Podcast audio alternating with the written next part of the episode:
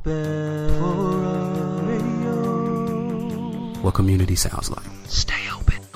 Hey guys, this is Chris from Tap the Craft. I want to tell you about a new partner that we have for the show B Cups. B Cups is the world's first line of style specific beer cups for people on the go. Whether by the beach, pool, hiking, or on the boat, B Cups are great for any place you can't use glassware. They're dishwasher safe, lightweight, BPA free, recyclable, and so clear that they often get mistaken for glass.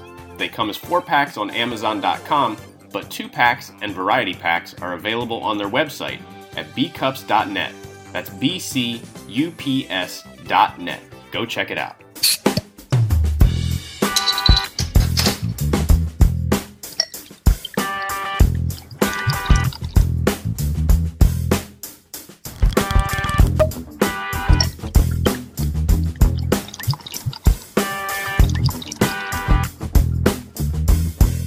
Craft beer friends, and welcome to Season 6, Episode 13 of Tap the Craft Podcast. I am Denny Luce. I'm coming to you from Boise, Idaho, and my partner in craft, the Whales Bro from Tampa, Florida, Mr. Chris McKenzie. How are you doing tonight, Chris? And what is in your glass?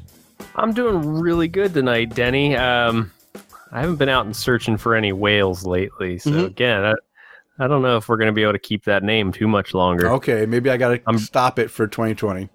Yeah, well, I mean, I'm I'm brewing my own whales at home now. so All right, I like to hear that. Nothing, nothing crazy. But uh, tonight in my glass, I'm actually drinking a beer. Uh, it's from here in Florida, from a brewery called Three Sons, and it's called Excuse My French Toast.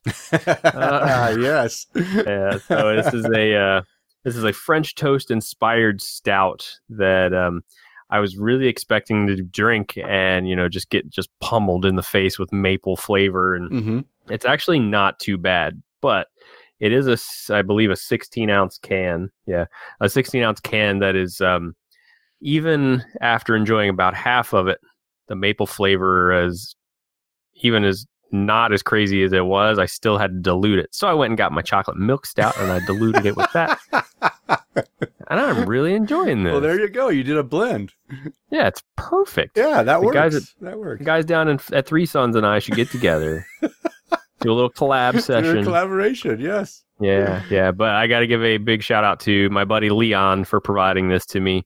Um, I would have never gotten this had he not taken a little puddle jumper down to Three Sons. Oh, He actually, he and his buddy flew an airplane from Tampa to Miami to go to a beer event. oh, nice. Yeah, they're fancy. Yeah. So, so cheers to you, Leon. Thank you for this beer. Um, and that's uh, I actually got this at uh, one of my beer-related activities that he Oh. was attending. Oh, sweet. But it's really good.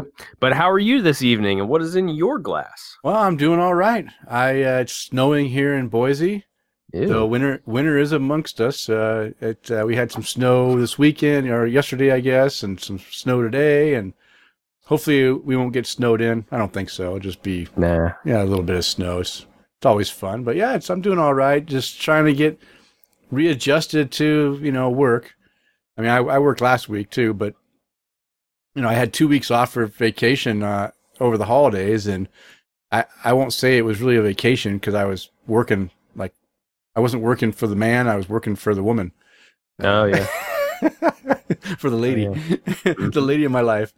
But uh, but no, it was uh, it was good. But yeah, things are going going well, and I'm drinking a really fantastic beer.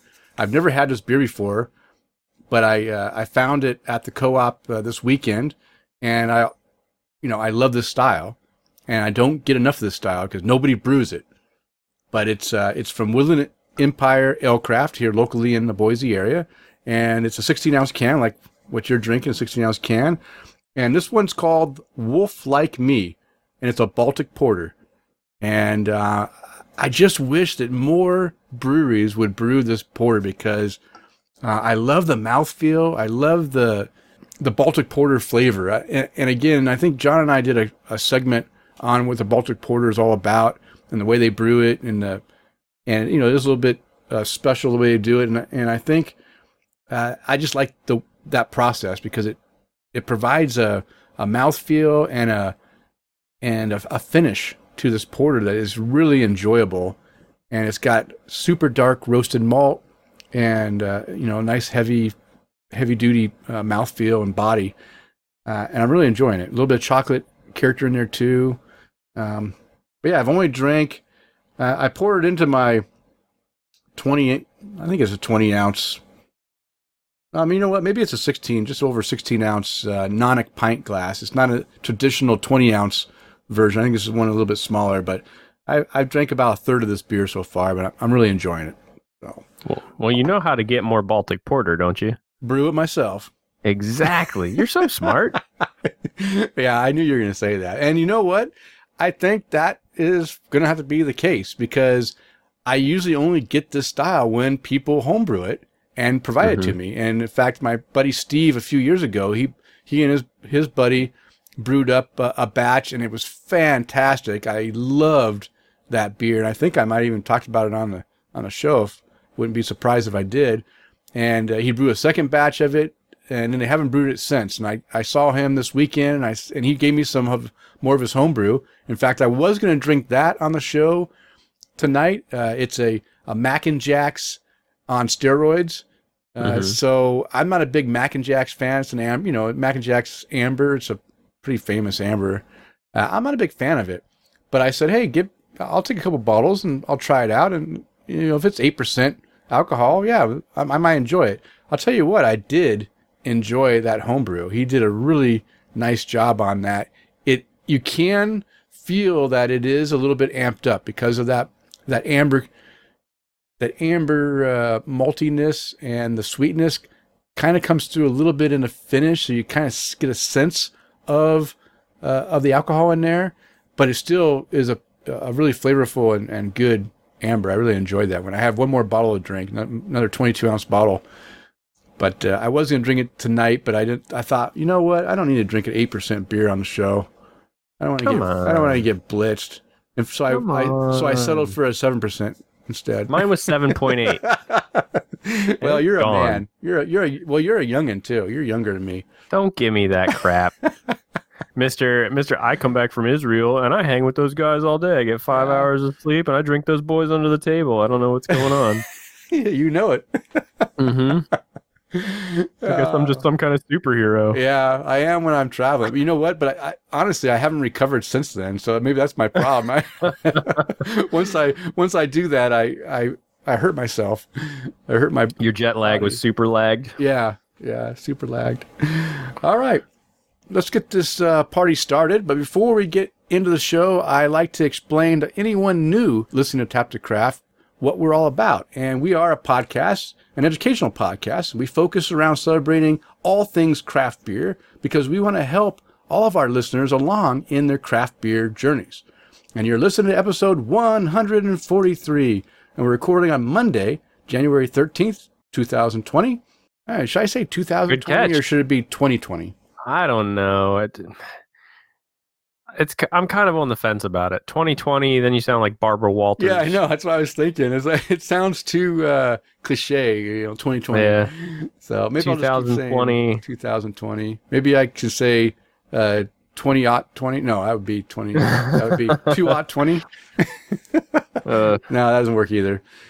Uh, all right. Well, hey, in this episode, we are going to be just, we, we have a, a, an information packed episode for you. We have a lot of content.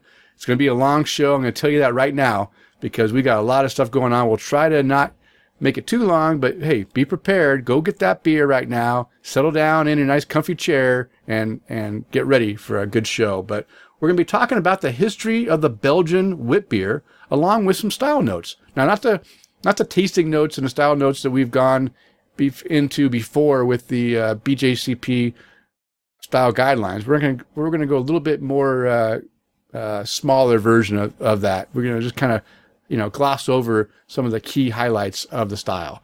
Um, but um, I I decided to go ahead and do this uh, topic because when we went through the history of our beer, there were a number of entries in that history that I wanted to go back and revisit. And one of those things, one of those ones I wanted to revisit was the, the history behind the wit beer because I thought it, what we had talked about was pretty interesting. and I wanted to find out more about it. So I found a couple sites that, that really gave a nice uh, background history of the wit beer, all the way back from its origins in Belgium and how it's uh, it grew into what it is today. So look forward to that. We also have an article about a brewery's ABV, alcohol by volume, shortcomings. Let's hear about that. And we've got a lot of listener feedback, and we have quite a few voicemails to get through too. So we've got quite a show. Plus, you know that Chris and I are going to have some great conversation along the way. So, Chris, let's get this conversation started with finding out what our listeners are drinking according to Untappd. All right, so we do have quite a few of them. So, like like you and I talked about earlier, we're probably gonna have to pick the uh, the best and the worst. Kinda, Okay. gotta stick. Can't go with the mediocre three and three quarter caps ones. We it's got to be good or just absolutely horrible. Yeah. So let's go ahead and start off with something really horrible. Oh. and it's going to be from Henrik, and he's drinking a Unicorn Maize beer by Brew, Boone Ro- Boone Rod Boone Road Brewery, and apparently he's drinking this in Thailand. Oh. Gave it three quarter caps. Three Now, notice quarters. what I said. Yeah, notice what I said. Not three and three Yeah, quarters. Three quarters. just three Less quarters, like seventy-five percent of a cap, uh, and just writes not recommended. wow. He really liked that one. it says just in the in in the notes, if you click on the actual beer on Untappd, it just says made from one hundred percent fresh corn, and the overall rating for this thing is two point one nine. So Oh. I'll give you an idea how good it is. Yeah. Nobody likes it. No, not at all. Um, this one guy he purchased it at a 7-Eleven, so that's another indicator. Wait, a 7 Eleven in Thailand? uh, Or is it being brought over to the States? I don't know because it's uh yeah. So this one's at a resort, and it says a 7-Eleven. So yeah, this one's in Bangkok. Uh, this one's in Thai. I, you it's written in Thai, so I can't really see where that is. Uh, so yeah, 7-Eleven. And this guy's flipping off the can. He hates it so much. He writes the worst. Um, yeah, and that that's written in Russian, and that's just angry looking. So it's uh tells you don't don't go buy this beer. Don't go buy this beer. okay. Um, but Henrik is drinking a few different things while he's there, and he's purchasing them all at 7-Elevens, Mm. which pretty pretty neat. I, I don't I don't know where to go with that. I don't know where to go either. Um, I Chad. Lamassa is I buy drinking a Grandin Champagne yeast pale ale. So that would kind of be like a brute yeah. pale ale. Yeah, it sounds like it. almost not completely but almost Uh, that'd be from from omnipollo and he uh grandin champagne yeast pale ale Okay. and then uh chad's drinking uh that uh that at the black forest tap house and he writes never had a beer from omnipollo nor with champagne yeast it's definitely interesting but he still gave it four caps on that um now, my buddy Stephen Brown's been drinking a few things. That uh, one of them is Julius by Treehouse Brewing Company, which he gave four and three quarter caps to. Uh, no notes from him. He's not a big notes guy. And then this next beer he's drinking, he and I rated it the same thing, and it's one of my new and noteworthy beers. So I'm going to skip that. one. okay. Skip that. Uh, then let's see. Jim Kudzall is drinking a sip of sunshine by Lawson's Finest Liquids. Oh, And he writes, awesome, smooth, double IPA. I would love to try this on draft. Just the right balance of hop bitterness and tropical fruit flavors. Four and three quarters caps from Jim Kudzall for that one. And I would agree with that one. That is quite a tasty beer. That's one of those that you uh, you'd go searching for and pray to God that it's fresh. yeah, yeah, yeah. It's, it's on my Uh, list. uh, yeah. Um, Jeff Seiler is drinking a modern ballad of self torture by Burial Beer Company. And he writes delicious, hazy, dank, and tropical. Galaxy and Simcoe hops make for an excellent IPA. Uh, four and a half caps for that beer. Uh, next is Chad Lamassa again, drinking a Nitro Creme Brulee by Southern Tier Brewing Company. And he writes, I love the regular version of the creme brulee. This is just slightly inferior. Uh, Southern Tier makes Southern Tier makes the only nitros that I like, though. uh, four and a quarter caps uh, for this beer. I did have that actually a couple of weeks ago, and it was not bad. Hmm. I didn't hate it because the the creme brulee is uh, to me it's um it's very sweet. Yeah. uh, and the nitro actually toned it down for me a little bit, so it was uh it was a little more enjoyable. Um, next on the list, Stephen Brown again is drinking a Curiosity 87 by Treehouse Brewing Company. Four and a quarter caps on that one. No notes. Um, I'm going to read this one just because I like this beer. William Lake is drinking an Eliot Ness by Great Lakes Brewing Company. While he only gave it three and three quarters caps, I still like that beer. Hmm. So, um, William Schlemmer is drinking a Molten Mirrors by Three Floyds Brewing Company. Checking in at that Residence Inn by Marriott again. William, I'm really curious about what's going on at this Marriott. Um, that that you're uh, you're able to find all this good beer.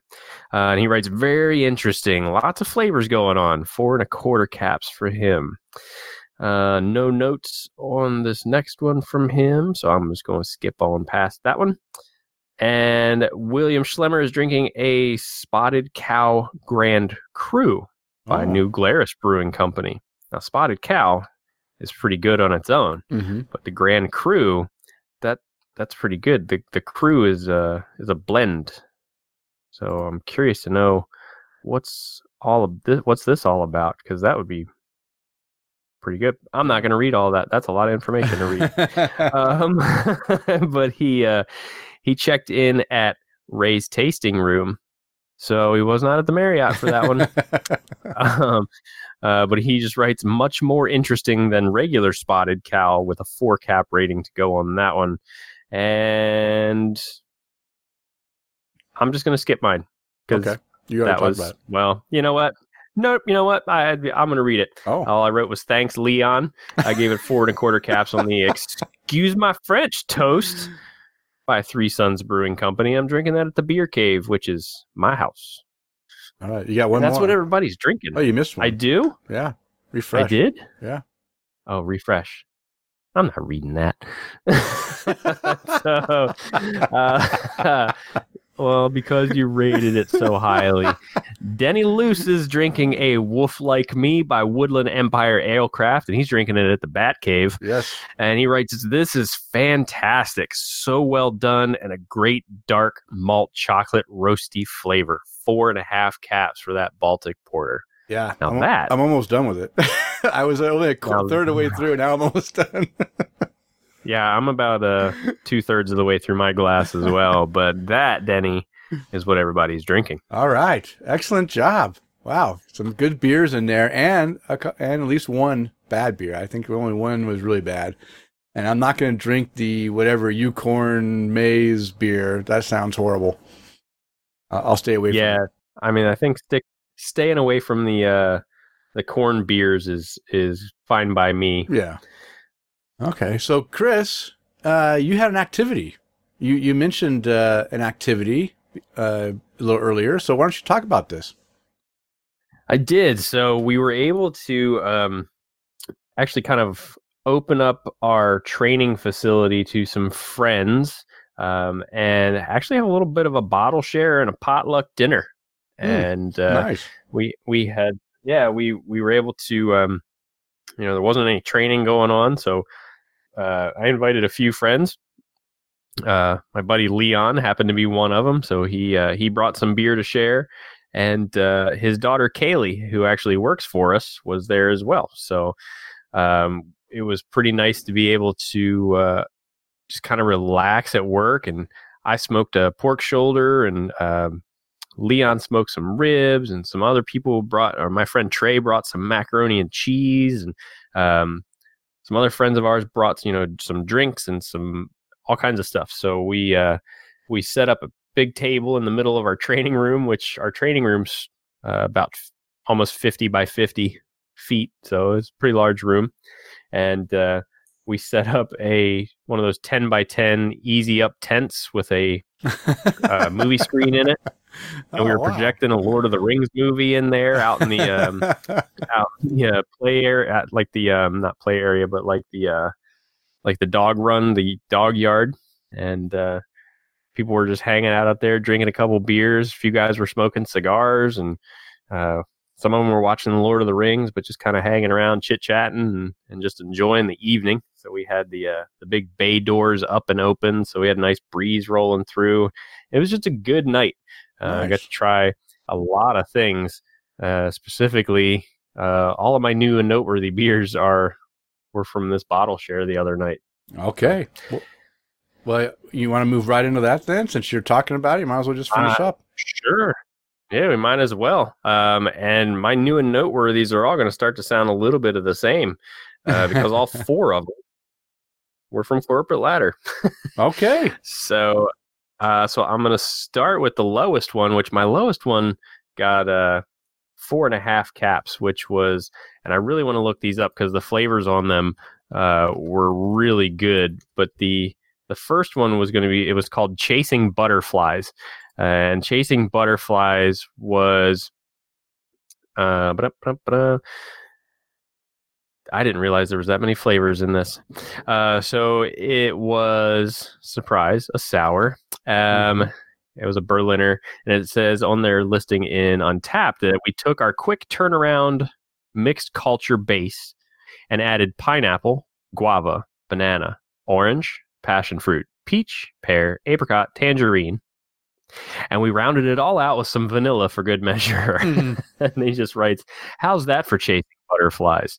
um, and that one got a four and a half caps from me, uh, which I really enjoyed. Now moving on up to the other so, so that was your low one. On- Four and a half was low. that was my low one. okay. Yeah, the other three, the other three were five caps. Oh wow. And just just like you, I don't rate things because my buddy happens to own the brewery and I want to make him smile. I rated it based based on how much I liked it. Mhm. Um, now, the first one I want to talk about was called uh, Pink Slip. Now, Pink Slip was another Berliner, I believe, and I want to make sure it was a strawberry lemonade Berliner. Uh, it was. It says in their listing here, it was treated with 40 pounds per barrel of strawberry puree Damn. and 12 pounds of juiced lemons. Uh, says you can drown your workplace exit in this. Um, this one got five caps. This was way too easy to drink, uh, but it was uh, so, so good. Now, the next one Vanilla Bean You to the Punch. Which this, I, I wasn't following so much the uh, the name until I realized what was in it. Now it's their beer is called Beat You to the Punch, which is a fruit punch Berliner. And then they just added vanilla to it. How about that, Tara? Yeah, they put vanilla in it.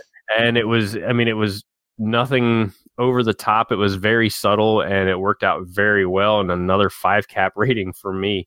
Um, and all of these were supplied by my buddy Leon. So think I'm just going to have to invite him to some more bottle shares. yeah. So were these all f- like beers that were just released, and he had made a trip, you know, through a corporate ladder and just brought them to the bottle share, or had he been saving some of these? No, so these were all um they did I think a 3 beer release on a Saturday. Um I know Pink Slip and Vanilla Bean You to the Punch were all released on the same day. Chasing Butterflies was in a crowler. Um Okay. I actually had a crowler of that at my house the other day. So um it's very very good solid beer and nice and easy to drink, but it's uh easy to get too, which is nice. Um, and then the last one I want to talk about was also, I believe, was also released the same day as the Pink Slip and the the beach Vanilla Bean You to the Punch. And this one was called uh, Champurrado. And Champurrado was one of those beers that were like uh, cinnamon chocolate, um, cinnamon chocolate, chili peppers, Mm. um, cinnamon. Trying to make sure I get all these in here. But it was very similar to what we talk about when we talk about the Hunahpu from Cigar City. Yeah. This one was written in as a Mexican hot chocolate inspired imperial stout. Cocoa nibs, cayenne pepper, cinnamon, agave nectar, vanilla, and marshmallow. It like pretty much cycles around the same flavor profile as the Hunahpu, and it blows the pants off of Cigar City's Hunahpu. Wow. Wow, I- damn. not That's even- uh, Not even close. not even close. Not even close. Um, to me, I, I could do without Hunahpu. This I really, really enjoyed. Now the marshmallow, I think maybe the marshmallow and the agave nectar add a little bit more sweetness to it. Uh, but man, this this was a five cap beer for me. Um, that only came in I think a 375 milliliter bottle. Well, that's probably all but you need. so so good. yeah, it's a 12 percent beer. yeah. Yeah, Yeah. it really is.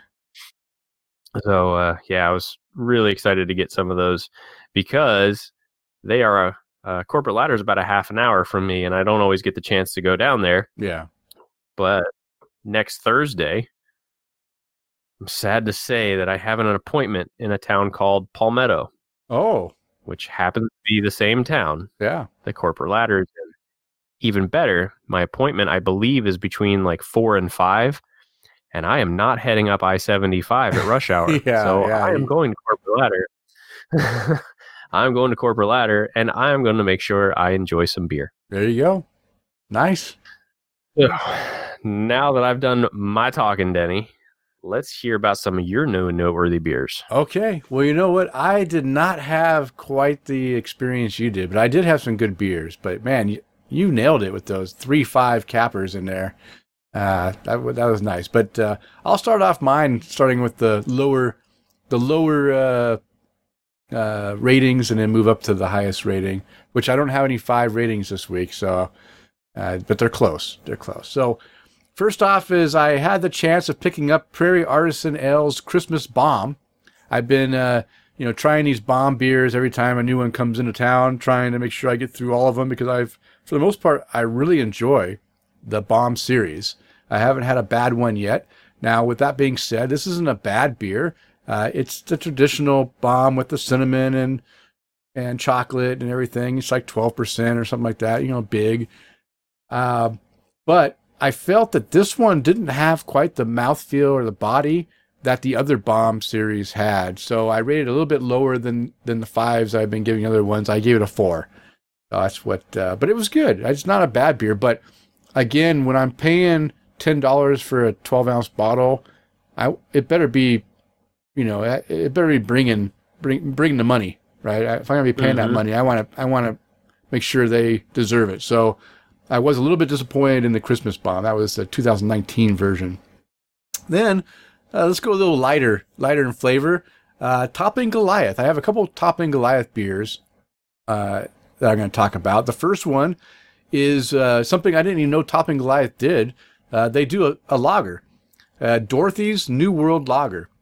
Uh, it's actually a California common, and they they say in the description in Untappd that it's their flagship beer. Did you know that Toppling Goliath had a flagship beer, and that beer was a lager?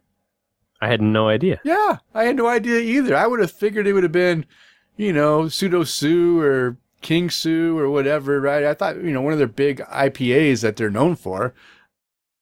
But no, this one is their uh, their flagship. Uh, I gave this also a four cap rating. I really enjoyed this lager. Now I I enjoy lagers. I don't need to have that hop in my face every time.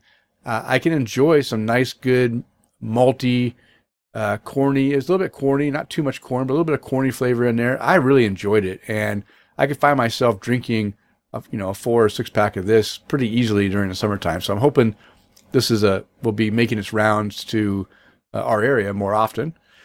And the next one is the, a, a beer you've been asking if I've drank uh, in the last couple shows. It's from Ommegang. It's the Game of Thrones. My watch has ended. The Imperial Brown Ale with maple syrup and some other stuff in there. And uh, wow, this beer was way better than I thought it was going to be. I was really scared that it was going to be way too sweet with that maple syrup. And I was so glad that when I and I was hoping to drink it with my daughter, and I we didn't drink it, so I had to drink it by myself. This is a 22, 22 or 20, 25 ounce bottle. So I was a little bit nervous. Uh, I popped it open, I poured it, and I started drinking it. I was blown away. The maple syrup uh, flavor comes through uh, very nicely, and it it doesn't come across sweet. It just gives you that that maple syrup flavor to kind of uh, you know uh, complement the other uh, roast you know toastiness of the the imperial brown ale. Uh, it's a big beer. I forget what the alcohol content is, but it's it's a big beer. Uh, but it was it was easy to drink that whole 750 milliliter bottle by myself, and I enjoyed every sip of it. And I gave that beer a four and a quarter rating. Uh, the next one is a Deschutes Brewery beer, uh, the Black Mirror, which is an American barley wine. Now they call it an American barley wine. I don't know why they call it American barley wine because this tasted like an English barley wine to me, which is okay. I don't mind. I, I mean, I, I love English barley wines. I enjoy American barley wines, but I, my favorite, of course, are the English ones. And this tasted just like an English barley wine. Uh, really, really well done. Again, this thing was like 14% alcohol, I think, or maybe 16, 14 to 16, somewhere in there. I can't remember but you would never know. It was so smooth and so delicious. A four and a half rating for me on that one. So if you can get this, now I've been holding on to this Black Mirror for a while, so I don't think it's available anymore. I think I've had it for, heck, you know what? I might have had it for a year, but maybe six months. I can't remember exactly how long I've had it. So, uh, but if you can get it still, I recommend going and, and, and giving this a try. And the last beer I'm going to talk about, yeah, I've got five beers to talk about. I could have talked about a lot more because I had a lot of four cap ratings, but I decided that those are the two that I want to really talk about. But the last one is a beer I've been waiting to try, waiting for it to come into the Boise area, and now it's here. And oh my gosh, this beer is so good from Toppling Goliath. It's their King Sue double IPA. And uh, I think this one is better than the Pseudo Sue. It is super smooth the hops are just done so delicately and nice that it's not over. I mean, it's a bigger. I don't know what the alcohol content is, but it's a bigger beer. But you taste like you're drinking a, uh, you know, like a pale ale, right? It's just so damn good. Um, that I picked up a couple more cans too because I enjoyed it. I, I just want to drink more of it. So why not buy you know buy more? Uh, have you had the King Sue yet, Chris? I have had the King Sue. Um, and I would tend to agree with you because they are uh, they put out some really fantastic beers. Yeah, that, yeah, uh, uh, yeah. It just it. blew- I, I I'm not sure why I didn't give it a five cap rating. I I guess because I was giving a lot of five cap ratings out in the last little bit, so I didn't want to overdo it. You know, I could give this a five if I really wanted to, but I, I decided to give it a four and a half. Not because it's got any flaws. I don't have any flaws to give it. I really enjoyed it. I just didn't want to give out too many five cap ratings, but uh, I could always change that. So, all right, those are my beers. A good variety of stuff there: barley wines, double IPAs, lagers, uh, big Christmas stouts, and imperial browns. That's a good uh, mixture of stuff there. I feel pretty. yeah, you good. spread it out a little bit, uh, a little bit of everything, huh? Yeah, yeah. All right. So guess what, Chris? We have got some voicemails. So are you ready to hear these voicemails? No, I think we should tell everybody why you should send us a voicemail. Oh, yes. So the reason you should send us a voicemail is because that is how you will be entered into the next and last B Cups uh, contest. If you want to win, you want the last chance to win a set of four IPA style B Cups, then you need to get your voicemails in. When when is that contest? Uh, wh- when's that, when does it end? You know, when do we have to give our next set away? They still have another Uh, show. I believe so. Okay. I feel like we have that on a calendar somewhere. We probably do. I'm just so bad. I should probably look it up. But we'll, we'll tell you this. We'll give you one more opportunity. After you hear this, write down the number. Give us a call if you want to be entered into the contest. At this point, the only people that'll be entered into this contest are the ones that are on this show right now because we haven't received any other voicemails, right, Chris? Or did we? Mm-hmm. So this is it. Uh, right? no, this is it. Yeah. So we have three. So one more show to get your call in. And you know what, Amanda? I know you're not listening because you only listen to us on road shows, but you need to call in and tell us about your trip to Ska. Wait, uh, Scofflaw. Scofflaw Uh, I watched the videos you had on uh, Facebook, and I want to hear about what you thought of the beer and about. The, I want to. I want to know what Diamond Dallas Page thought about the beer. Is that who she was standing with uh, in that? I didn't know who it was. There was no name. I don't. I She don't was. okay. Okay. So yeah. So Amanda, send us a voicemail so you guys can get entered for the contest. All right. So our first voicemail of the night is from Mr. Tom Byrne, my local buddy here in the Boise area. So let's go ahead and listen to see what Tom has to say. What's going on, Denny and Chris? It's Tom Byrne, just calling in to say what's up and to get an official entry to win Speed Cups. Just wanted to say Happy New Year to you guys over here working labor and delivery overnight. Appreciate the new episode that dropped today. Hope you guys are doing well. Bye. There you go. See, it's that easy to get a entry into the contest. All right, Tom. Thank you. All you got to do. Yeah, yeah. He's uh, holding down the fort at labor and delivery, delivering those babies and listening to our podcast at the same time. I bet you know what we can get a bunch of new listeners if he just plays it over the uh, speaker system in the Yep. uh, in the Yep. hospital, right? Mm-hmm. Now breathe. What were they talking about? That American barley wine? yeah. yeah, so you get their mind off of their uh, pain and just, uh, you know, before you know it, that baby just pops right out. And just think about it. After you have this baby, you could have this wonderful imperial stout.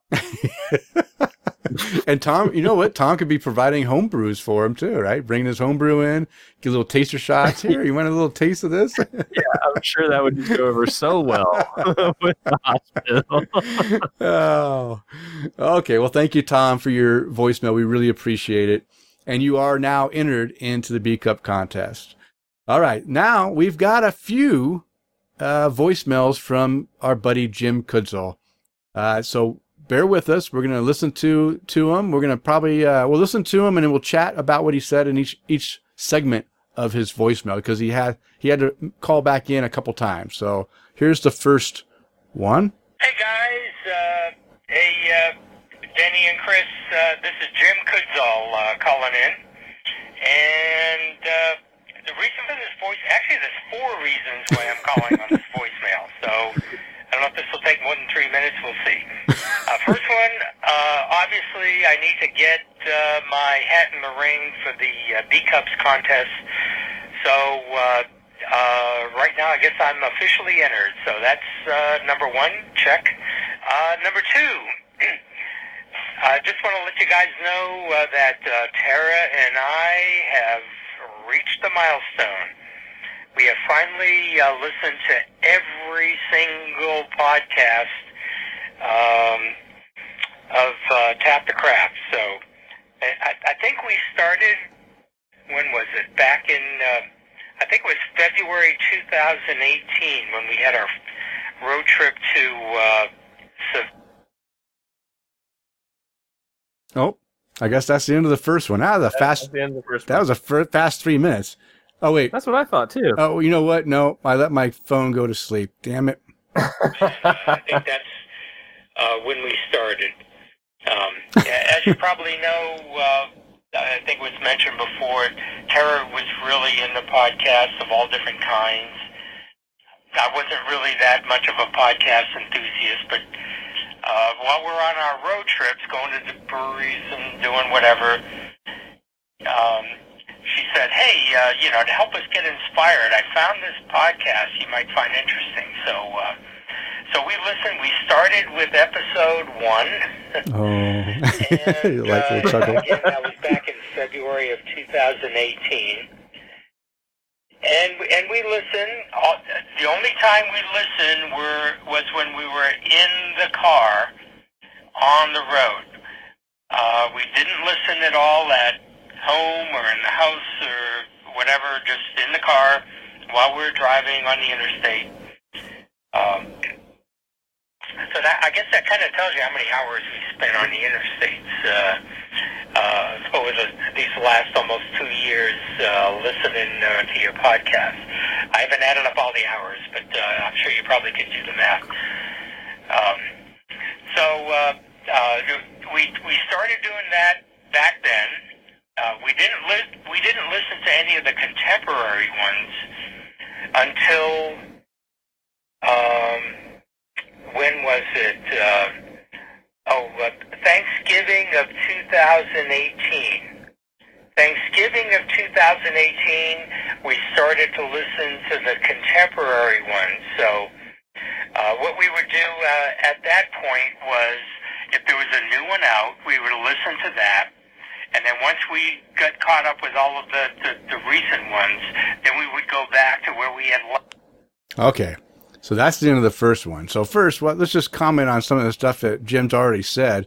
For one thing, um, dang, I'm so happy that they made it through episode one, two, three, or at least they made it through episode one and two and got to three and realized that, that, uh, there was, there's hope for the podcast. So I, I'm That's glad where John that. started picking it up. Yeah. Yeah. That's So where John was picking up the slack. yeah, so that that was that was good. And then the other thing that that totally blew my mind is they only listen to the show while they're driving.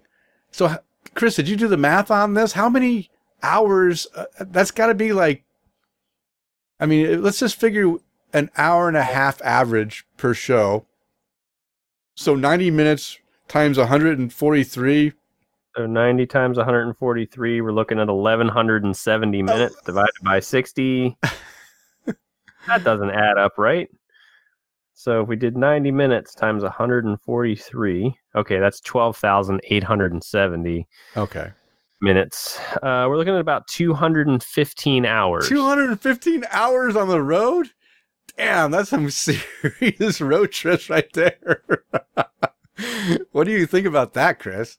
Uh, I'm glad to know that some people are as committed as I am. wow. So we need to put out. A, uh, what are they going to do? This, I mean, now they've run out of content. They're going to be bored on their rides. They'll have to be playing uh, road games. You know, like, no, uh, I mean they'll they'll do what I did. They just be disappointed by every other beer podcast they listen to.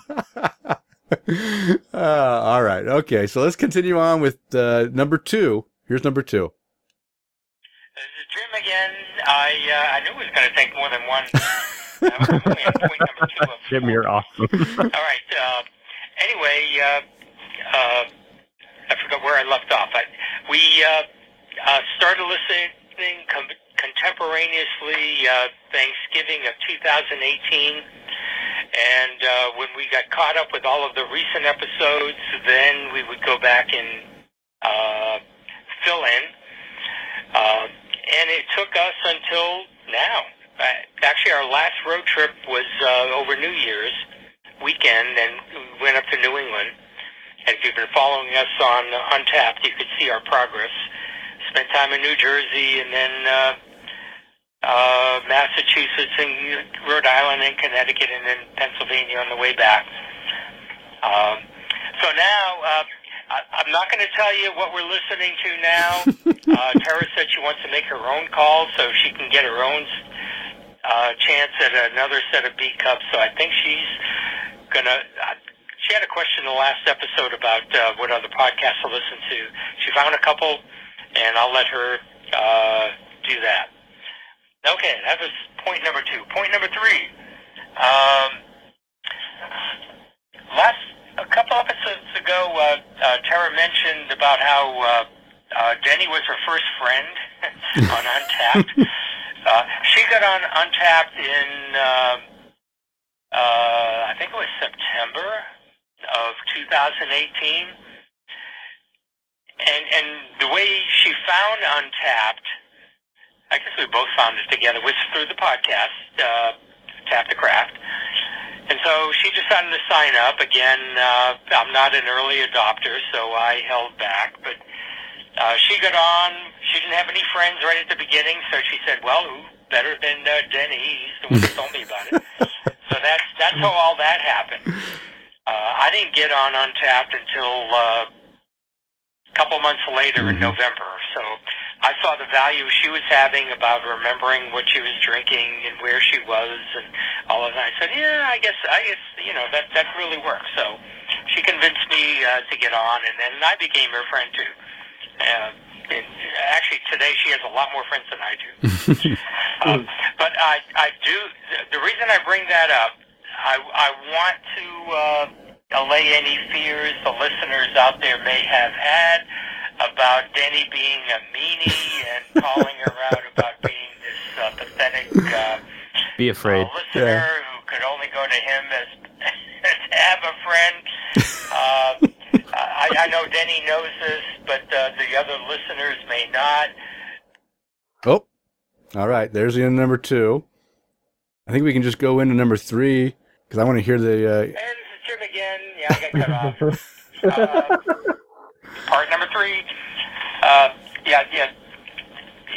He, really wasn't a meanie. Uh, just, just in case there were some listeners out there who, who might have had that as a thought, she, she just uh, called up to rib him, uh, but it was all in uh, good fun. So, uh, you know, she really wasn't upset, and uh, we all, you know, uh, in, in our circle with Denny, uh, realized it was uh, just that. So uh, uh, don't be upset at Denny, please. Uh, okay, and I think there was one more.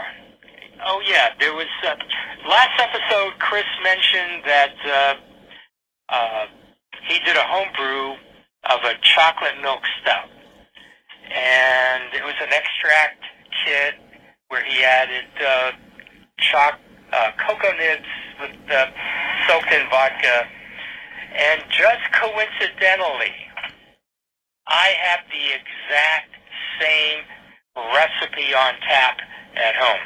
Hmm. Um, I, I'm only an extract home brewer. Um, I started Me with bottling, and uh, then I realized that that was too much of a hassle. And so when I decided to invest more in the hobby of home brewing, I guess I could have gone two different ways. I could have uh, done a uh, an all grain, or or I. But I decided to, to put my money in a uh, in a tap system. So I did a kegerator. I put a kegerator together with four taps, and now instead of bottling, I put uh, all my beer in kegs.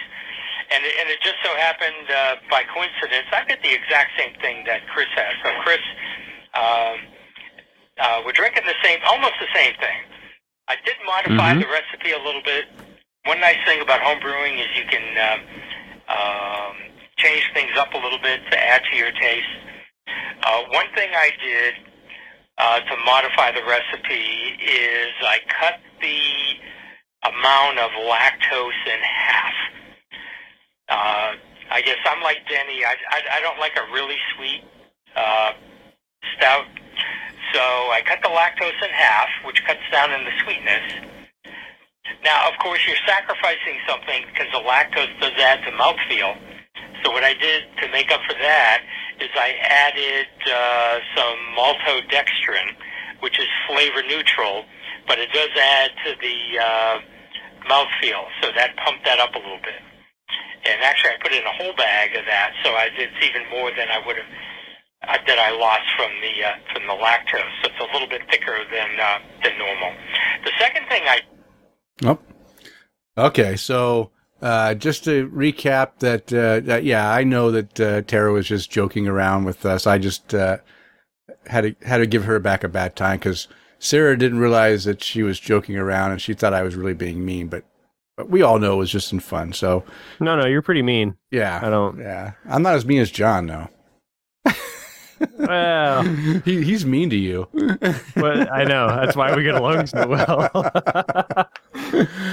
oh, but uh, but yeah, so that that was good, and what a coincidence that that uh, that you and Jim basically brewed up the same beer, and uh, and and uh, you know he did some modifications which sound pretty interesting. What are your thoughts on on what he's described so far?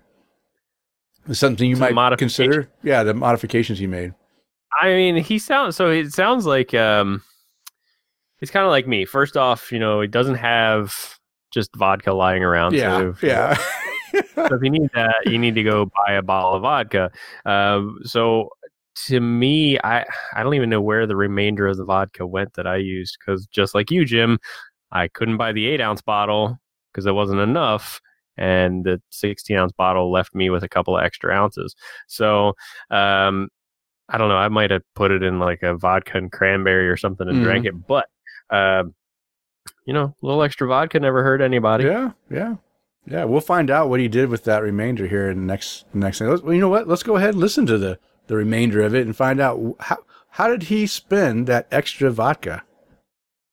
I pro- this is Jim again. I promise this is the last segment. uh, I was talking about my uh, homebrew uh, chocolate milk stout. The last thing I did uh, was, uh, you know, you have to soak those cocoa nibs. They come with the kit. They're, they're like little chocolate chips, but uh, un- totally unsweetened, just to get the chocolate flavor out. And you're supposed to soak it in uh, 10 ounces of uh, vodka. Well, I'm not a vodka drinker. I, I have no vodka just laying around the house, so I ac- actually had to go out and buy a bottle of vodka. And uh, you can buy it either in a half pint or a pint or, or much bigger quantities. Well, a half pint's only eight ounces, so that's not enough. So I have to buy a full pint, which is 16. And then I came home with this uh, pint of vodka, and I said, well, what am I going to do with the other six ounces? I said, well, I'm, I'm not going to drink that any other way. So what I did was I, I filled a jar with the cocoa nibs, and I poured the entire pint of uh, uh, vodka in there, let it soak for a week, and then A I week. put the entire thing, 16 ounces of vodka plus the cocoa nibs, into my uh, fermenter, let it sit there for another week, and then I kegged it. And it came out really nice and sweet. So uh, we're enjoying that. Uh, can't even taste the vodka. It's no booziness at all. Hmm. Um, but anyway, Chris, uh, uh, hats off to you for uh, uh, doing your homebrew. I enjoy it too. Um, I don't think I'll ever go to all grain. I'm uh, uh, just like to keep things simple, and uh, uh, I still get a, a good enough beer at a reasonable price that I can uh, pass out at parties and stuff, uh, and, and, and that makes it good for me. All right, I've probably taken up too much of your time already, um, so I'm going to uh, hang up now. Tara, Tara's going to be calling with her uh, uh, comments on uh, her podcast, and uh, that way she gets her own credit. We get uh, two things in for the, for the Beat Cup contest. Cheers!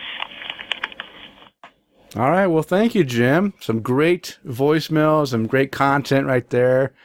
And uh, I, now I'm curious: uh, Does Jim not like any, uh, you know, lighter colored distilled spirits, or only vodka is one he doesn't like? Because I'm not a big fan of of white um spirits. I like the darker ones myself, but I I do have a love of gin. So I wonder if if uh, if Jim also enjoys gin, or if he doesn't like any clear spirits or white spirits.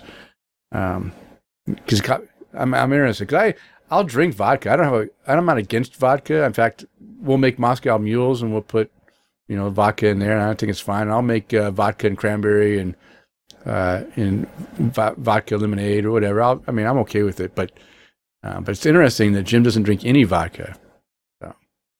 Well, I, I'd have to agree with you, Jim. The uh, I will probably never move over to all grain, specifically just because of the simplicity of doing the extract. Uh, to me, I look at that and I think all grain is there's too many extra steps in there, and I still to to me I still have enough freedom to tweak the recipe a little bit and uh, and make it my own if I want to. So just like you do, where you where you just use the whole 16 ounce bottle of vodka when making your uh, when making your uh, your Extract. flavoring for yeah your extract for the beer. Uh, it's definitely uh definitely the kind of the route that I want to go. Yeah, yeah, nice. Yeah, that's the uh, yeah. Adding that extra six ounces of vodka. I mean, I I guess all it does is dilute the chocolate flavor. I would guess, right? Because it just means more liquid that that chocolate is gonna the fuse into, so maybe it becomes not as strong. Um, I don't know. I'm not sure what else it's going to do. Uh, I I did have a question for you, Chris. After listening to Jim's uh, explanation of of putting it into his fermenter, and then uh, how was the cleanup uh, after you had that that chocolate mixture in your fermenter? Was the fermenter harder to clean with that uh, that that stuff in there? No, it was there was no difference in it. It was just you know still still rinsing everything out and then scrubbing what I needed to scrub. Okay. So uh, nothing different. Okay, so there's no like oil. I mean, I don't know. Uh, I mean, I, I I don't know what to expect if if those chocolate nibs had any oil content to them. Maybe they're oil free because they're special brewing ones. They don't have any oil, but I didn't know if, uh, if there was any kind of oily residue that was left in there. I don't know, and I, I'm not. Uh, I don't recall there being any kind of like oil slick on top of the Yeah. on top of the cleanup. But um, you know the what's it called PBW or whatever that cleaner is that you you dump in there. To me personally, it's it seems like OxiClean. it's, a, it's an oxygen activated cleaner. okay. It doesn't have any bleach or anything. It cleans all those, even those plastic buckets. It cleans it out pretty well. Okay. All right. So we have one last voicemail, and guess who it is? It's from it's from uh, Tara Carlson, Jim's wife, and he he forewarned us that this was coming, or foreshadowed, I guess. So let's listen to what Tara has to say. Hi, this is Tara Carlson, a big fan of the podcast. Jim Kudzel and I normally listen to the podcast when we travel, and sadly, we have completed your entire back catalog. We have tried some mm. other beer podcasts, but they either had too much razzle dazzle, or were too serious, or were like unintelligible over the road noise. so we finally settled on HI 101, a history podcast where two guys converse about history. If only they would tell me what was in their glasses. Yeah. I really appreciate what you do. Keep those episodes coming. Thank you very much. Well, thank you, Tara. We're glad that you uh, have enjoyed all 142 episodes that we've put out already, and uh, hopefully we'll just keep pumping them out, and you guys will still get some uh, some good beer talk in your ears on on some on some of your road trips. You can just save them up and and listen to them all at one time on your next road trip.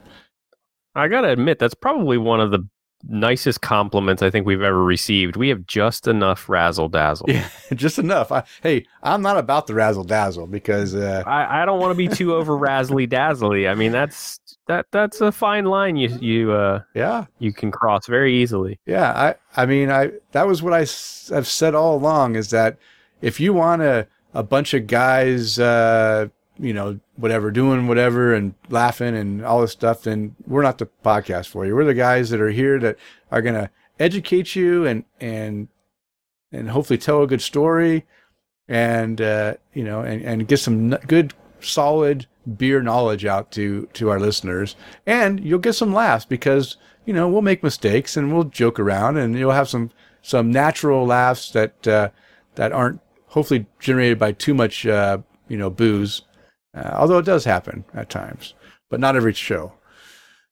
okay um, let's get into some f- other type of feedback we had from listeners who wrote into the to the podcast um, I'll start off with Mike Allen. He posted to our Facebook page. Uh, he says, "Time for the best of 2019 list?" Question mark. In no particular order, here are my top 12 of 2019. Seems more appropriate than 10. so uh, the first one is the. I'm gonna have trouble pronouncing these. Duches, Duches, Duches. Duches, chocolate cherry. Uh, which is the next one. which is uh, brewery Ver Verhaeghe. Uh, I'll go with that. Let's stick with that. Yeah, it's it's got to be uh, a, a Belgian brewery, huh? I think, or French for Belgian, probably brewery. Yeah, uh, Breakfast at Tiffany's from Mikerphone Brewing. Red Eye November from Bottle Logic. I think I had that one when Tom was here, or maybe he talked about it. I Red Eye November. I think I, I got to look and see if I've had that one. Uh, the Stone Grew Red from Orpheus Brewing. Across the Sea from the Rare Barrel. Bourbon County brand Bramble Rye Stout from Goose Island Beer Company. Mother of All Storms Pelican Brew Company. I love that beer. In fact, I have a Mother of Old of All Storms from I think 2015. It's a barley wine. It's inside my fridge. I almost drank it last night. Uh, maybe tomorrow night I'll drink it. I I love that beer. Uh, Works of Love with Earl Grey tea from Hill Farmstead Brewery. Now I will tell you that I do enjoy uh, when they you know some beers that have t- tea in it. I I think if done right, they're really well done. So obviously, uh, Hill Farmstead did a good one with this uh, Earl Grey tea version. Exorbitance from Mos- Moxka Brewing Company. Temperano, temp, temperanil, pr- tempranillo. Tempranillo. Tempranillo, yeah, I don't know. It's from it's a Flanders Red from the Deschutes Brewery. Man, I haven't even heard of that one, but uh, their their Flanders Red is usually their uh, dissident uh, brew, which I do have a couple of those bottles in my in my fridge. Uh, Tuesday morning barrel aged stout from Cherry Street Brewing, and the last one, Wrigley Fields Forever, Good Word Brewing and Public House. So there's Mike Allen. He he's uh, submitted a list uh, a number of years, so it's good to see he's submitting his list. But guess what? That's not the only list that got submitted. So, uh, Chris, why don't you go ahead and read what Tom Byrne sent in to us? Yeah, so cheers to another year, he writes. I cannot, I can't not send in a best of list. And I know how much you love those best of lists, Yes, Eddie. yeah, They're yeah, good. I, yeah. I'm done with them. Yeah, uh, so he says, oddly enough, these were all in a row at the top of my ratings for the year. So I guess I'll have to type, eh? so the theme wrote itself. The theme. Cheers, Denny. The theme wrote itself. Yes. So the theme wrote itself. I can I can English. Uh, ch- cheers, Denny. Hope to see you soon, man. So first one is was first one in is the Revolution Brewing VSOJ 2018, which was a 13.8 percent English barley wine. Oh, Eh, yeah. down with the English. Um, which was a blend of the two year and three year aged in bourbon barrel aged straight jacket. Yep. And I wrote So- I wrote down what that VSJ OJ stands for because I didn't know what Yeah. it was. So I'd look it up. So it's- Well, I know the v- VSOP was very special old pale, but the v- VSOJ, very special orange juice. no, no, I wrote it No, down there. I know, I'm just messing with you. Uh, very special old straight jacket. yes. Um, Bottle Logic Brewing's Arcane Rituals, uh, which was a 13.6% Wow. English barley wine. nice. You guys are all going to be held for treason. Hey, when you're English. It's all about the English. it's, a, uh, it's a blend of bourbon brandy and cognac barrel aged barley wine. Next one in is going to be the Anchorage Brewing Company's Endless Ending from 2019 as a 15.5% strong ale, which was a blend of English barley wine and imperial stout aged in Woodford Reserve double oak barrels for 18 months. You're right. I am starting to see a trend or a theme. Um, and then next is going to be Revolution Brewing's Double Barrel VSOD from 2018, 17% Yes. Imperial Oatmeal Stout. Damn. Specially selected Death Star barrels, blended and aged. That's Death's Tar. You can't- Death Star. Right. Uh, it's a good beer. The original Death Star or Death Tar beer is pretty good. Uh, barrels blended and aged for another for an additional year. Woodford Double Oak and Whistle Pig ten year rye barrels. this is some strange stuff. VSOD stands for Very Special Old Death. All right. And last but not least, Jackie O's Brewery, Shadow from the Tomb, which was a 13% strong ale, which was a blend of four bourbon barrel aged beers, an Imperial Honey Nut Brown Ale, their barrel aged Oil of Aphrodite, which is an Imperial Stout with walnuts, Skipping Stone, which is a barrel aged quad Oh my gosh. and Wood Burner, which is a barrel aged smoked stout. Wow. These are some incredible, complicated beers, blends. Uh, Every every beer he mentions is a beer blend, right? Every Mm, one. Yes. Yep. Uh, obviously, that's the way to. If you want a fantastic, if you want a top five list in Tom's book, it has to be a blended beer and and over thirteen percent. Those are Seriously. those are nice. Those are nice. Uh, I haven't had any of them.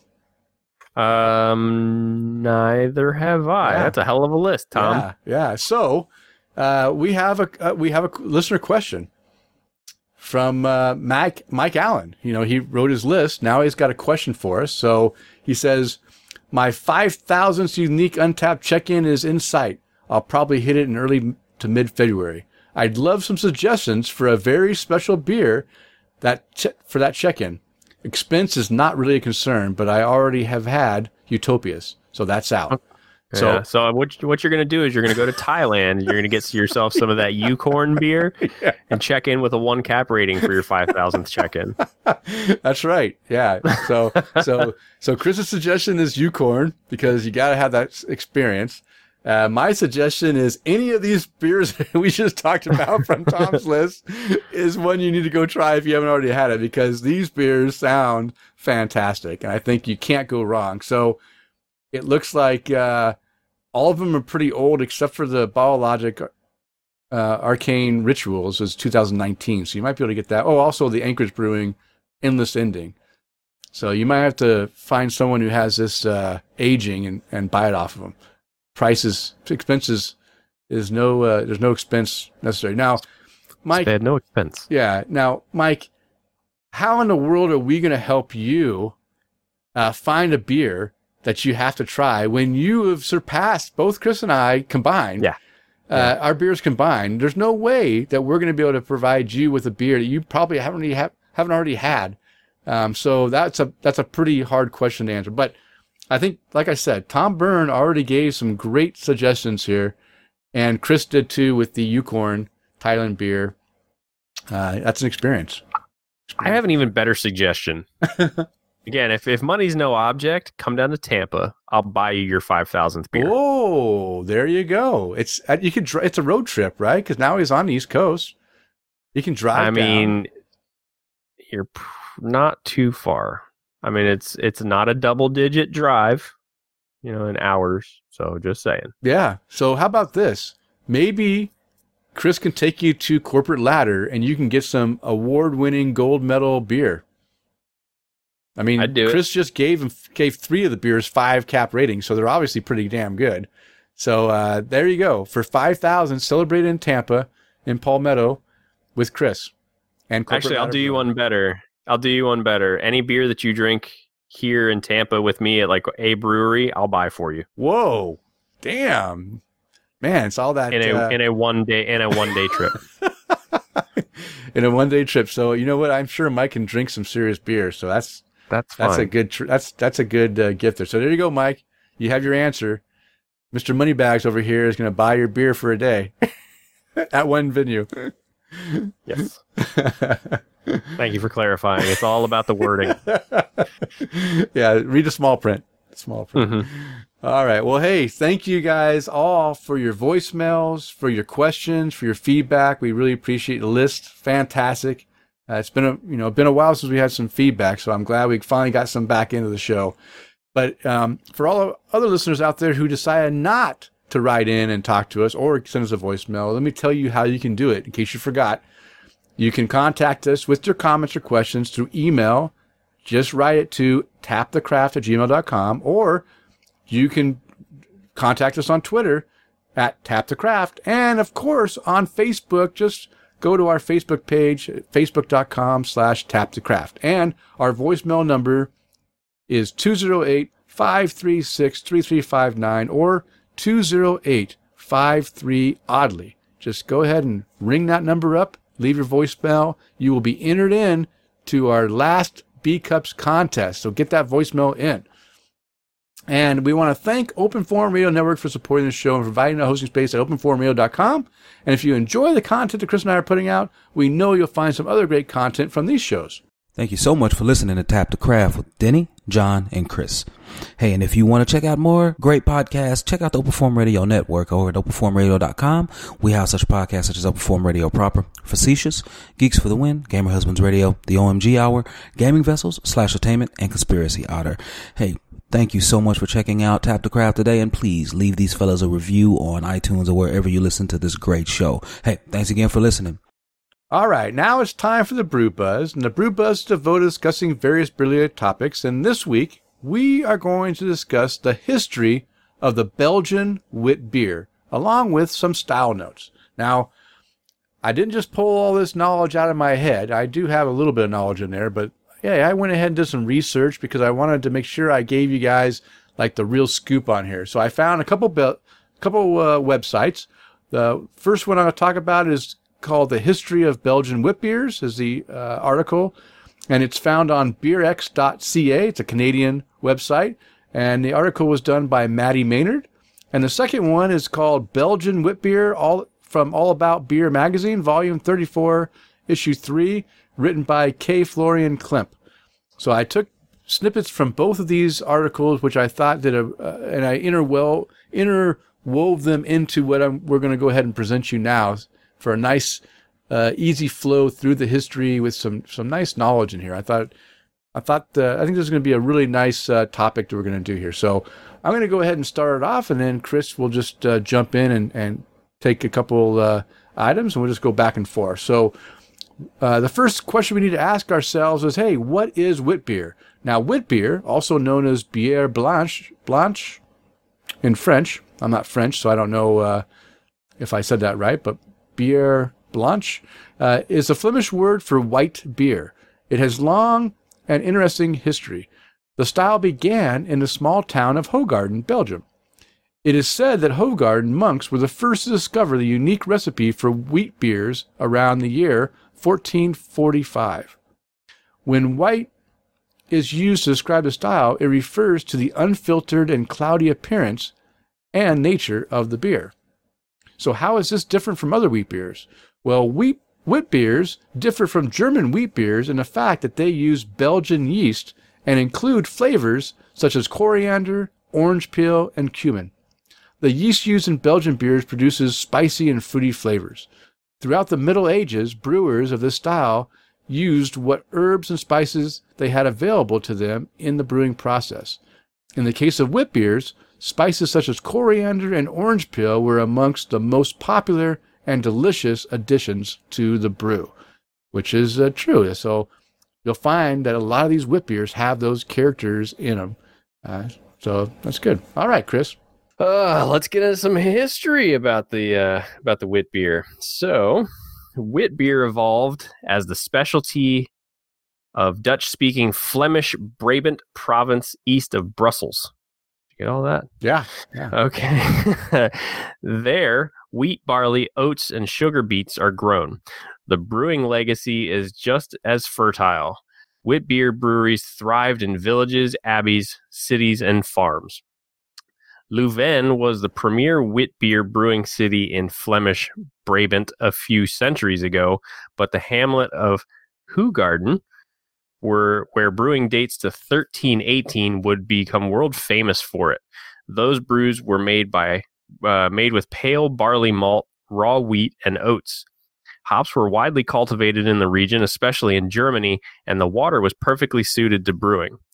There were 12 breweries in the early 1700s that brewed wit beers, which drastically increased to 36 breweries in 1726. Unfortunately, the production of this delicious and refreshing style slowed down because of the growing popularity of Pilsner and lager beer styles. In 1957, only one brewery remained, the Ode Brewery Thompson. Its doors were closed that year, bringing commercial brewing in Hoegaarden to a sad finale. The brewery's flagship beer was Oud Hoegaarden's Wit Beer, a hometown prototype destined for the dustbin of history upon closure. In comes Pierre Celis, the man who single-handedly brought back the wit beer. He brought the old Thompson brewery. He bought the old Thompson brewery and brought back brought the style back to life. The story goes that while enjoying beers with friends in 1965, Celis vowed to revive wit beer. He cobbled together a small brewery, which was at about 21 barrel capacity, in a cowshed. He modernized a bit from the outdated manual labor intensive operations of Thompson, but kept his brewhouse simple and utilitarian. He fiddled with the recipe for the better part of a year and released his first commercial batch on July 1st, 1966, under the auspices of Brewery Celis. His first year, he produced 300 barrels, which increased to 250,000 barrels by 1990. That's pretty amazing, huh? That's quite a jump, man. 30 years, so that's a lot of barrels. Yeah. Um, Celis's beer became so popular and loved, he had to expand. Since Solis had no developed recipe for his wit beer, trial and error and lots of practice brought him his recipe, the one we all know and love, Hoegaarden wheat beer. Which, what is now called Hoegaarden Brewery was among one of the largest in Belgium. Yeah. So there's this. There's how this whole thing got started and and revitalized. It was like re, the rebirth of it by Pierre. He brought it all back, and now it's just as uh, as big as ever. Everyone everyone loves. I I I actually love this beer. Um, probably my favorite wit beer. I, now I haven't had Allagash's wit beer, so maybe it'll change, and I'll I'll change it to an American Belgian. But I love this beer. I can drink this stuff all the time. I, I I'll really be enjoy it. honest, I I don't know if I've ever had it. What? Come on, man! It's a classic. You have to have. But I'm fired. go. You better you better go out and get a bottle and try it. You you can't be on the show and not have tried Hugard. I'm fired. Oh. That, that's all there is to it. all right. Well, you know what? Let me talk about what you're missing by talking about some style notes. So maybe this will get you uh, all excited about going out and trying it for yourself. All right. So wit beer has traditionally been made with roughly equal measures of Pilsner barley malt and wheat, and optionally with a small amount of raw oats. The wheat portion is unmalted and raw, never flaked. Unlike some raw grains, wheat converts easily in the mash tun.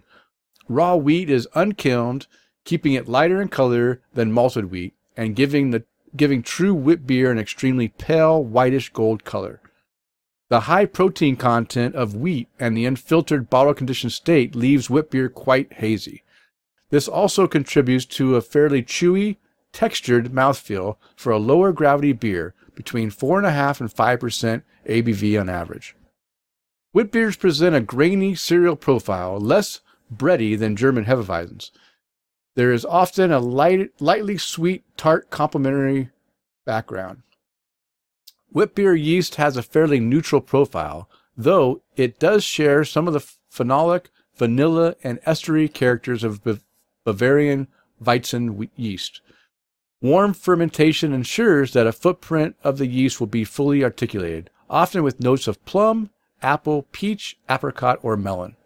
Hop rates are quite low, usually around 15 to 20 IBU. Hoegaarden uses East Kent Golding for bittering and Saaz for aroma. The bitterness is pleasantly subdued, and the hoppy ar- aromatics are herbal and floral. Most wit beers, wit beer brewers follow this general template. The one thing that sets wit beer apart from nearly all other brews is the liberal use of botanicals.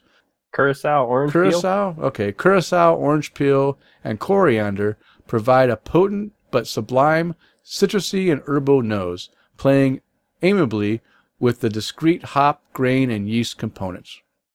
So now is your mouth watering? Are you wanting to try this? Well, now I now I got to get into some recommendations so I can go out and get some. All right. Why don't you go ahead and read those? So some commercially produced recommendations are going to be Hoegaarden's Bière Blanc or Blanche, uh, which is Belgian. No, it's from Belgium. So I put Oh, down where from- they're where they're from. This is a Belgian beer from Belgium, and then Okay. Um, the Allagash White, which is from here in America. Uh, the St. Bernardus Wit Beer, which is Belgian. And the Unibroue Blanche de Chambly, which is Canadian. Canadian. Yeah, yeah. So, um, I went. I- So I've ha- I've had Hoegaarden, and I haven't had Allagash White. I need to when I visit when I go to Maine and I visit Allagash in in person. I will definitely have that and probably bring back a few bottles. Um, I thought that I had the Saint Bernard Saint Bernardus wit beer. I may have had it and not logged it at one point. I thought for sure I've had that one before, but in my Untappd it doesn't show up. So I need to do that one. And the Unibroue, I have not had the uh, that one either. I don't get we don't get very many of those down here. Um, we get the like the common ones. I can't remember the name of them, but we get we get a couple of them down here, but not that one. Uh, so I need a few more to try. But yeah, these are these are ones you can try. I think you can you get Allagash down in Tampa? No, unfortunately not. Okay, so you're pretty much stuck with uh, the garden and the Saint Bernardus. I I think I can get the Saint Bernardus here in town, so I need to go and and see if it's at the co-op. I'll I'll go ahead and grab a bottle and try that one just because I'm I'm curious about it. So there we go. That is the history of Belgian wit beer. And I, I hope that everyone found it as interesting as I did. And now, when you go and drink some of these Belgian wits, you'll know uh, how it got reinvigorated and became uh, a, a, prominent style uh, once again. Okay, one last thing. Uh, there's an article that uh, Chris you posted on uh, our Facebook page, mm-hmm. and it's called First, it was exploding cans. Now, 450 North shrugs off miscalculated ABVs. And this was posted on the goodbeerhunting.com website by Kate Bernot. So, uh, let's see, how big is this thing? I'll go ahead and start the first two paragraphs and you can finish it off. Is that okay, Chris? Sounds good to me. All right. So, be- so began the text in a provocative screenshot that was circulating on Twitter in mid December. The image whose origins and authorship are unknown, claimed to show laboratory test results of a beer from Columbus, Indiana's 450 North Brewing Company. The beer in question was Slushy XL Elephant Ears, a smoothie style blender of ice flavor, flavored with raspberry, blackberry, graham cracker, cinnamon, and vanilla, and which could be visually mistaken for a grape slurpee. The release was part of the brewery's Slushy XL line a hype darling series of kettle soured beer, beers packaged in 16 ounce cans and flavored heavily with fruit purees after fermentation. The test results showed the beer's ABV was 2.56%, 2.5% ABV, which is significantly lower than the 8% ABV listed on the can. Mm-hmm. Not only had the brewery apparently been wildly incorrect in its ABV calculations, but it was charging customers IPA level prices anywhere from $18 to $25 per four pack that some might be reluctant to pay for such a low strength beer. So, first off, Chris, wow. Uh, how, how in the world? That's hell of a, a hell of a miscalculation. Can a brewery make that big of a mistake on the calculation of their ABV. Now, I understand that not all breweries can afford to have an alkali alkalizer, whatever they call that thing that, that, that measures the alcohol in beer. No, not every brewery, especially small ones, are going to have that. So they have to use math in the brewing process to go ahead and calculate what the ABV is. But obviously, these guys were doing something seriously wrong, and uh, and now when I see people post pictures of this and say, wow, I can't even tell it's 8%, uh, I could get really messed up with this. Well, you know what? Uh, no, you can't really get messed up with this because you're basically drinking juice. Yeah. Well, the ones we had this past summer, that was what we were thinking. Oh, it was, you know, it's an 8% beer. I mean, you got to be careful. These things go down super, super easy. Yeah. And I don't ever remember having any type of buzz from it. But they don't need a they don't need an alkalizer thing. Um, you know, they can just use a hydrometer or hygrometer, hy- hygrometer, like uh, like I do, and fill up a cylinder and test the gravity of the beer before you ferment it and after. So I don't know. That's I. Fifteen bucks, Danny. Fifteen bucks. so I would I would assume they already had one of those, but. Uh, I don't know. I, I don't know what they have exactly, but I, I think the you know the problem is is that they calculated it uh, before they put in the the uh, puree that was then weakening the liquid in the beer, making it more dilute, and not taking into consideration the fact that this fruit was diluting their their product by three quarters. Seventy five percent almost. Yeah, like, I mean, I'll give them the benefit of the doubt. I'll say sixty percent. Yeah. but that's still a huge amount of dilution. more than half. Yeah. All right. So let's see. What what does 450 North have to say about this? All right. So 450 North responded via a statement on Instagram posted on December 24th, signed by owners David and Brenda Simmons.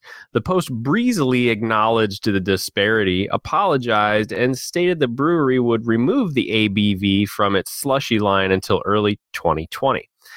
It's also said the brewery has since adjusted its ABV calculation process to, quote, include any additional adjuncts added post fermentation. The findings were unexpected, they wrote.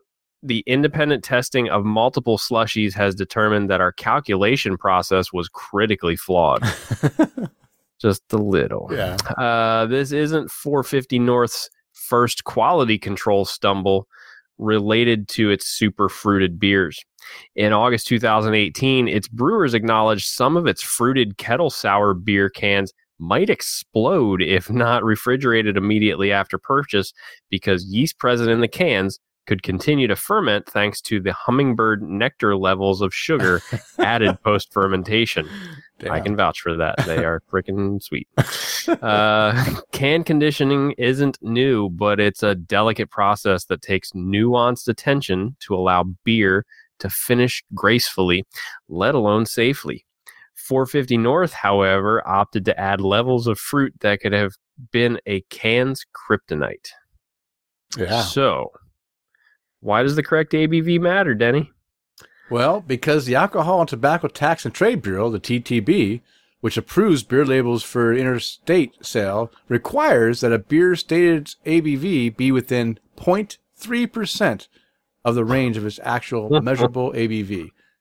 And the TB, TTB can enforce this with periodic brewery audits. Now, with that being said, uh, because 450 North's beers aren't sold across state lines, they don't require TTB approval, which is why it's perfectly legal for the brewery to remove the ABV listing on its slushy beers. Oh, So you know what? Hey, if I can't get this right, I'll just remove it, and people will still buy it or not. I don't know. What do you think? You think this is going to hurt their No. sales of this beer? not at all. You think people are still willing to go ahead and and pay eight dollars a beer, or not eight dollars? Let's say six dollars a beer, uh, when they know that it might only be two and a half percent alcohol. Yep, no questions. Really? Yeah, and I don't think it's going to be. I don't. I don't think I've ever heard anybody. Let me start over. I never knew that these were supposed to be eight percent until I actually got a hold of a can of them because I was just kind of checking out the label and reading it all over. And was, wait, eight percent? Holy cow! Um, I think it was just. I think it had a lot to do with the fact that they were basically like slushies. Um, and I remember drinking something similar, not from 450 North, uh, but I think it was from a brewery out in Virginia. They were producing um, a, a very heavy fruited sour, and the the outside of the can looked like a uh, a packet of dynamite with a little digital timer on the front of it. It was like a juice bomb, essentially. Yeah. Um, and it was, it was, uh, I remember drinking it in line at Angry Chair, waiting for a beer release and just drinking it and going, I could drink this for breakfast, mix it with a little protein powder and you'd be good to go. Cause it was, I think it was raspberry and there was raspberry, it was basically raspberry puree with a little beer added. All right. So what what does uh I, I what does an orange Julius go for nowadays? Is it like three I bet you it's, I bet you it's probably 450. I don't know. Okay. Okay. So four 299. so four fifty for a sixteen ounce orange Julius where you have no alcohol at all, or six dollars for a, a sixteen ounce uh, XL slushy uh, that has two and a half percent. I guess that's worth that extra two and a half Yeah. percent. If you get if you get a large orange Julius currently at 399 according to Dairy Dairy Queen. Oh, Dairy Queen? They sell orange Juliuses at Dairy Queen? Um, in 1987, the Orange Julius chain was bought by the International Dairy Queen. I had no idea. Wow. hmm Okay. Now right. you know. Yeah. So I don't know. I'll be curious. I, I still want to try their beers. Um, and again, I'm not going to be buying these every, you know, every week and, and my daily drinkers. It's just like my revision beers, right? I buy one at a Yeah. time. I enjoy it for what it is. I know it's expensive, but if I buy one, it doesn't, it doesn't hurt me as bad as if I, you know, buying four or six of them. Um, same thing with this. I'd probably continue to buy the beer because I enjoy the flavor and the experience that I'm getting from it, uh, regardless of what the alcohol content. But if I was expecting to get an eight percent beer and I and I didn't, I I would be disappointed and uh, be ma- uh, be a little upset that they uh, they were false on their uh, labeling for sure. Yeah, I honestly thought that I was just developing a really strong tolerance, and Well, Yeah. the thing is, is that uh, you know when when the alcohol is blended into the sweetness so well that you can't really tell the difference between the alcohol and the sweetness, then it is easy to drink something that is high alcohol and not know mm-hmm. it. So that's what I was assuming was going on with these beers that they added so much sweet fruit to it that it just kind of like you know it, it the alcohol just disappeared in it as far as the flavor. But now we know that it just diluted it. So in reality, it just took that eight percent beer and diluted it into two and a half percent. And imagine how much. I mean, what is it? What I mean, I can't imagine what their what their budget is for buying all this puree juices and stuff. I mean, seems crazy. Yeah. It's got to be a lot. yeah, it's not cheap. And I think that's what they're making up for is like fruit puree is not a cheap thing to buy. Yeah, yeah. So I think that's why the the price is so high. So yeah, so listeners, let us know if this news has det- deterred you away from going with 450 North. I, I'll I'll be watching Craft Beer Joe's check-ins to see if his 450 North is uh, slowed down this year because of the of the uh, the lack of alcohol. No, I got it. Here's what you do. That extra vodka you have left over from your homebrew, just top go. that off. You'll be fine. Actually, that is a perfect idea. You know what, Jim? Go out there and buy some 450 North slushy, slushy beers, and add that extra uh, kick. That'll get you Oh, that yeah. alcohol boost. You're gonna you're gonna go ahead and fill your blender full of ice, dump a 450 North beer in there, and top it off with three or four shots of vodka. You should be good. Blend that up and pour it in a glass. All right, excellent. Okay, Chris. You know what, man? We are so good that we finished well under two hours. I'm proud of us. I, I am too. I thought for sure we were going to go long, but because we kept it on track and didn't get sidetracked, uh, we did a good job, and we had a lot of content that we covered. Uh, Mhm. so, but you know what? Sadly enough, it is time to call the show to close. So before we do that, though, um, it's, I want to give you a chance to go ahead and raise a glass to anyone you'd like to raise a glass to. So who I- would like to do that to? Yeah, I would actually like to raise a glass to somebody who officially, as of today, I can raise a glass to, and he could drink out of it. So, um, our friend Tina and Manny, Tina's brother, is officially 21 today. Oh, 21. So yeah, so Anthony, happy birthday! Um, and it was funny because Anthony has become uh, a cigar aficionado along with Manny. And then a couple weeks ago, he was not allowed to go into the cigar shop anymore, and yeah, now yeah. Now he can. now he can. Yeah. So happy birthday to you, buddy! I hope you have a fun day, even though you bought your own cake yesterday and Oh. ate it yesterday. Oh. oh. Well, you know what? If he's into beer, uh, you should turn him on to the podcast. He's not, unfortunately. He doesn't like beer. He likes like cigars. Yeah, well, I mean, we try to get him to try a bunch of different things, and every time he tastes it, he goes, "It tastes like beer," and I'm like, "That's That's, the point. Yeah. Maybe one day, maybe one day." Uh, all right. All right, Denny, who who would you want to raise a glass to this evening? You know what? I'm going to raise a glass to my buddy Steve, who uh, we went out this uh, on Saturday and we hung out together. It's been a while since we hung out.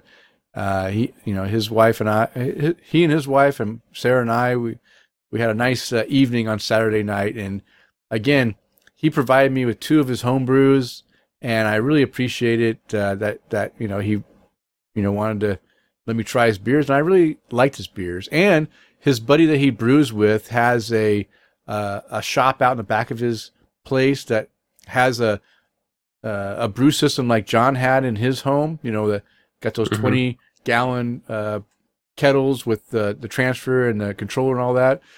And uh, I, I asked if I could be invited out there to see his system and, and maybe brew a beer with them one time. So I'm th- I'm hoping that in the next uh, you know month or so I'll get an invitation out to brew some beer in his uh, little brewery, and maybe I'll do a little interview with him and find out about his craft beer journey and his uh, home brewing. Uh, also, I'm going to give a, a toast out to uh, Jim Dandy Brewing. I did send, uh, you know, I, I mentioned in the last episode that I really wanted to move forward and, and get the interview uh, going with Jim Dandy Brewing this year, and I did send out an uh, an email on Sunday with my request to meet up with them in in February and uh, tour the brewery and, and and interview them for the show. Uh, so I'm hoping they return back uh, my my request and and we can get something going and get that uh, as a special uh, interview uh, for the show in in probably February. If it go if everything goes right, it would be like the last show in February. So that'd be that'd be nice. All right, and also, you know what? I have to lift lift my glass, raise my glass to all the servicemen and women out there protecting our freedoms, especially now that things are getting a little bit uh, uh, elevated. Uh, they'll be sending out more and more troops out to uh, different areas. I just want to make sure that they are safe and they are able to come back safely to their families uh, very soon. And Chris, why don't you go ahead and raise a glass to our sponsors? Sure thing. I want to raise a glass to B Cups, the supplier of outdoor craft beer cups, for partnering up with us. And I encourage our listeners to go visit their site at bcups.net. That's bcups.net. Or you can check out the other things they have going on at fermentedreality.com and check out the world's first full line of style specific plastic beer cups for people on the go. Whether you're hanging out on the beach, by the pool, hiking in the wilderness, or even enjoying some time on the boat, B cups are great for any place you can't use standard glassware. Also, check out our friends at Tavour. You can use the promo code Tap the Craft, which is all one word, and it will give any new user a $10 credit after they spend $25. And you can find the beers and links to the articles mentioned on the show in the show notes located on the show post at openforumradio.com. And if you'd like to follow us on social media, I can be found on Twitter, Instagram, and Untappd at Loose Screw. And Chris, how can our listeners follow you? You can find me on Twitter, not really, uh, at Chris underscore McKenzie 82, or you can find me on Untappd and Instagram at MCK 1345. And of course, you can always find me on our Facebook page at facebook.com forward slash tap the craft. All right. It is last call. It's time to bring the show to a close. We want to thank you for downloading and listening. We ask you to please tell a friend and, of course, subscribe on iTunes, Stitcher Radio, TuneIn, Google Play, and Spotify, or however you listen to your podcast. And as a reminder, we release a new episode every two weeks. Now go out there and spread the good word of craft beer. Cheers.